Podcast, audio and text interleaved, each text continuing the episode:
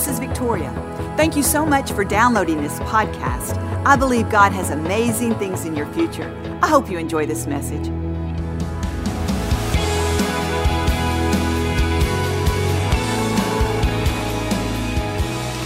I just want to remind us about something. See, God has given us His grace, He's covered us, all of our failures and all of our mistakes. He's never going to fail us, He's always going to love us. What a beautiful position to be in. Such a secure position to be in. In fact, when you think about that, it makes you want to do better. It makes you want to rise higher. In fact, the scripture says it's the goodness of God that leads us to repentance. You could say it like this it's the goodness of God that works in us and makes us better, makes us into the people He's called us to be. See the same goodness, the same love, the same unfailing love. It not only is for us, but it's for those around us. It's for our family. It's for our spouses, our children, our relatives, our neighbor.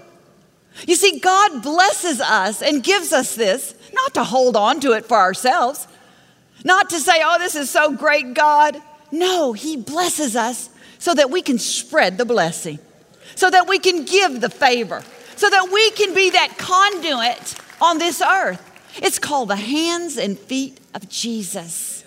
And I want us to believe with all of our heart that we are so covered and so loved that we are able to do the same for other people. I want to talk today about our families, making sure we are covering our families, making sure we are loving them, considering them, not just putting them on our to do list, but putting them on our to love list. Every day, are you loving the gifts that God is giving you? You see, children, the Bible says, they're a heritage, they're a gift from God. See, we're not just supposed to work for them, we're supposed to enjoy them. We're supposed to celebrate with them. Our spouses, they are a gift from God. They are someone to help us grow and learn and live life together. Are we putting them on our love list every single day? I've been married to Joel for 30 years, and I got to tell you this I still have to remind myself is he on my love list? Because you know, it's fine at first. You can get all excited, you have a little goosebumps, everything is so wonderful. But as years go by, you have to continue to stir up the love and the excitement I have to remind myself I cannot quit being Joel's biggest cheerleader. I can't quit telling him how proud I am of him, how excited I am that I'm his wife. I can't quit being my very best so that I'll reflect the very best on him. You see, one of the greatest ways to love each other is to live at our very best, to set the tone for the life we want to live. You see, you set the tone and the atmosphere for your life. You're not a thermometer. A thermometer measures uh, the temperature, but a thermostat sets the temperature. It sets the tone. And God has empowered every one of us through His love, His grace, His mercy to set the tone and the temperature for our life and for the lives of others. It says in Hebrews 10:24, "Let us consider how we may spur one another on towards love and good deeds." You see, if you can spur someone on in God's love, listen, those good deeds will follow. If you can strengthen them in God's love, then their life will become better. You see, it was the love that raised Jesus from the dead. Love is powerful. Love covers all. Love is the end all, be all. When you don't know what to do, God is saying, love them anyway. Just love them anyway because it's a powerful force. He first loved us so we can love others. So I think about that scripture and I think to myself, how can I spur my family on. I have to consider it. That means I have to meditate on it. I have to think about it. I can't do it the same way all the time. I don't put it on autopilot. I consider. I meditate. I dwell. What works best in this situation? You know, when I think about how to spur or cheer someone on, I think about the attitude of a cheerleader. Okay, I was never a cheerleader in high school, although I wish I would have. I guess I missed my calling. But I can be a cheerleader right here to my family. I can cheer them on.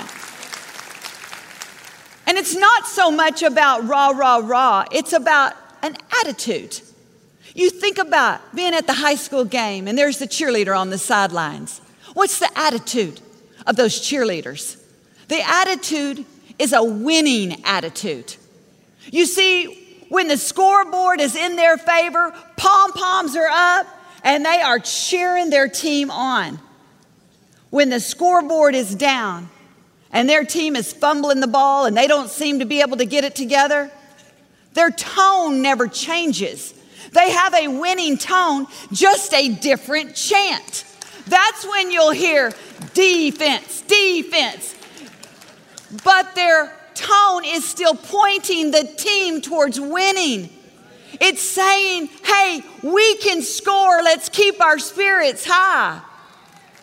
I have never, ever seen the scoreboard down on the, the team that the cheerleaders were, were rooting for. Man, the guys are fumbling the ball. It doesn't look good. The cheerleader puts her pom poms down, shakes her head, says, I'm out of here. I've never seen it. That's not the attitude of a cheerleader. A cheerleader knows how to keep the spirits up, but may chant a little different when need be, but always points their team to the winning goal. And that's what I want us to think about. What is your attitude towards those difficult situations? When maybe your husband, your wife, your children, they don't seem to be able to get it together. Man, they keep fumbling the ball. What's going on? What do you do?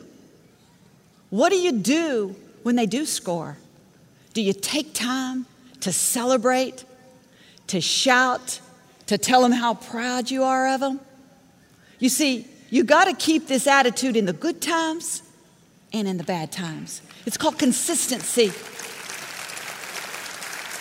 And if we're going to set the tone for our family and we're going to create the life that we want to live with our family, we're going to have to be consistent. We're going to have to keep the tone of a winner. Listen, the last thing I want to hear when I'm fumbling the ball is what'd you do that for? Loser. I don't I know that I'm fumbling the ball. I know that I haven't done well. I'm trying. I need someone to support me, to prop me up, to direct me towards the goal. I need to know that I can score. I don't need to be told that I'm fumbling the ball. I need someone there for me. It's interesting because the Bible says, give to other people what you want. That's a good way to keep it all into perspective when you're facing difficulties, when you're facing difficult situations with family members. And I know there are some family members that seem to never be able to get it right. But can I tell you, if you get it wrong, it's not going to change a thing. If you decide to tell them how bad they are, that's not going to change a thing. But if you'll get this tone, this winning tone right, you have a better chance of propping them up and helping them. You see, it's our response. Are we walking in a place of peace? Where do we get that peace? We get it from God.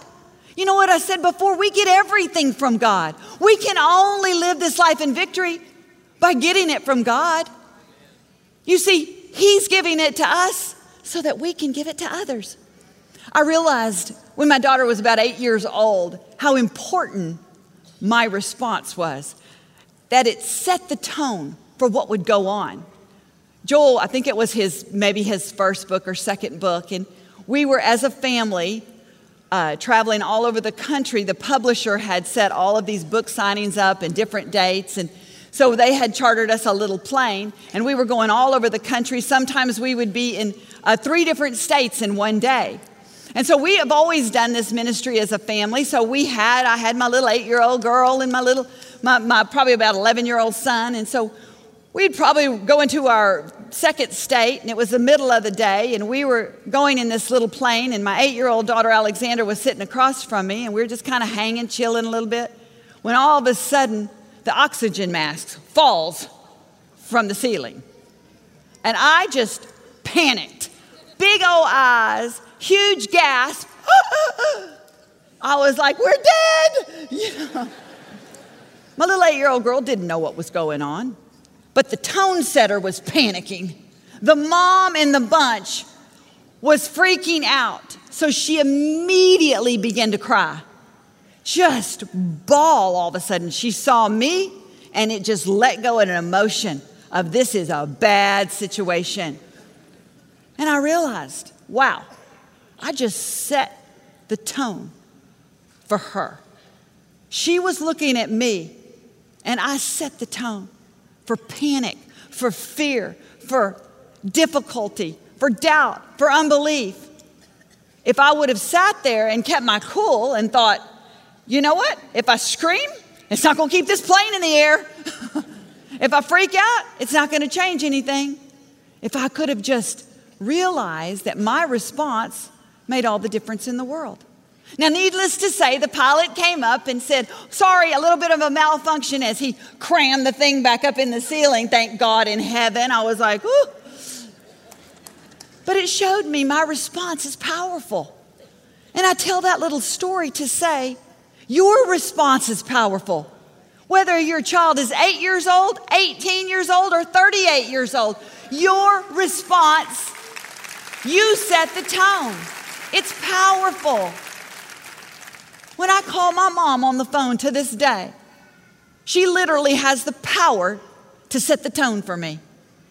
Whether I like it or not, there's a powerful thing because it's called the anointing of being a parent. It's just the way God made it. So I want to remind you today and myself are we going to celebrate in the good times? And are we going to keep that winning spirit in the difficult times? See, it's all about our tone, it's all about the temperature, it's all about the winning spirit. And I believe if we will do that and we get that from God, we're going to set the tone and have a great life, not only for ourselves, but for our families. Listen, if you want to pray right now, put your hand up in the air because I'm going to pray for our families here at Lakewood Church. I believe that we're going to have strong families, that we're going to continue to have strong families. Father, I thank you for every hand that's raised, all those who are listening online, Father, on Sirius XM. I thank you, Father. You know your people and you know their desire to have strong families, Lord. Father, I thank you that those who are struggling in our family right now, those who are fumbling the ball and, and are losing their way, God, that you would help them right now in Jesus' name, that your strength would come in, Father, that you'd send labors across their path, that we could live an example as a light to them, Father. Lord, I thank you, God, that you will help them. And Father, grow our families strong, to love one another, to be there for one another, to stick together. Father, I thank you we'll never give up on them. We'll never run out of love for them, God. But we will keep that winning tone and that winning atmosphere, even if the chant sounds a little different. God, I thank you we'll continue to point those we love towards you, towards the high road, and towards better days. Thank you, Father, that you will allow us to live balanced lives, whole lives. That, Father, we would be able to draw from you what we need so that we can give to those around us. Thank you, Father, that you are working in the lives of the families here at Lakewood Church. You are breathing in their direction, Father. They are receiving it even now, Father. In Jesus' name, amen and amen. Thank you, Lord.